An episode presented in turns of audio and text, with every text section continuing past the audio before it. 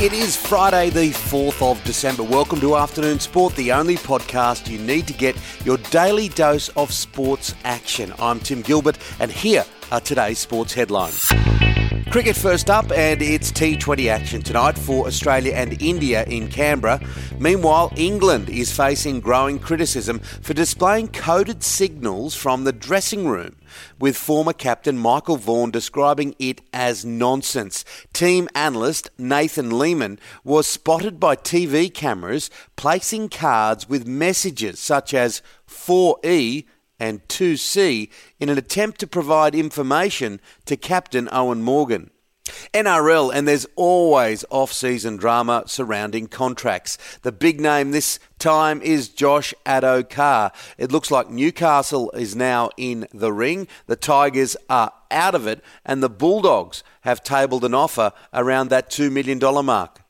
The AFL's new rule allowing teams to transfer up to two players from their 2020 senior list to their 2021 Category A rookie list has officially seen 24 players retained. Only Collingwood, Essendon, Geelong, and Port Adelaide chose not to take advantage of the rule, which allows teams to make space on their senior list for draftees. Boxing and Australian champion Justis Huni's rise through the heavyweights has continued with a stunning fourth round victory over Arseni Foso with a dominant performance.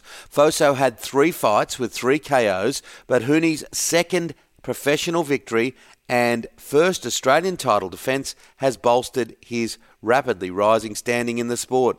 Finally, the format for the Supercar Series for 2021 has been announced. Supercars will race under lights in consecutive rounds as part of the 2021 Repco Championship. There will be a six week break around the time of the planned Tokyo Olympics. The championship will make a spectacular return to the track under permanent lighting at Sydney Motorsport Park from 20 to 22 August.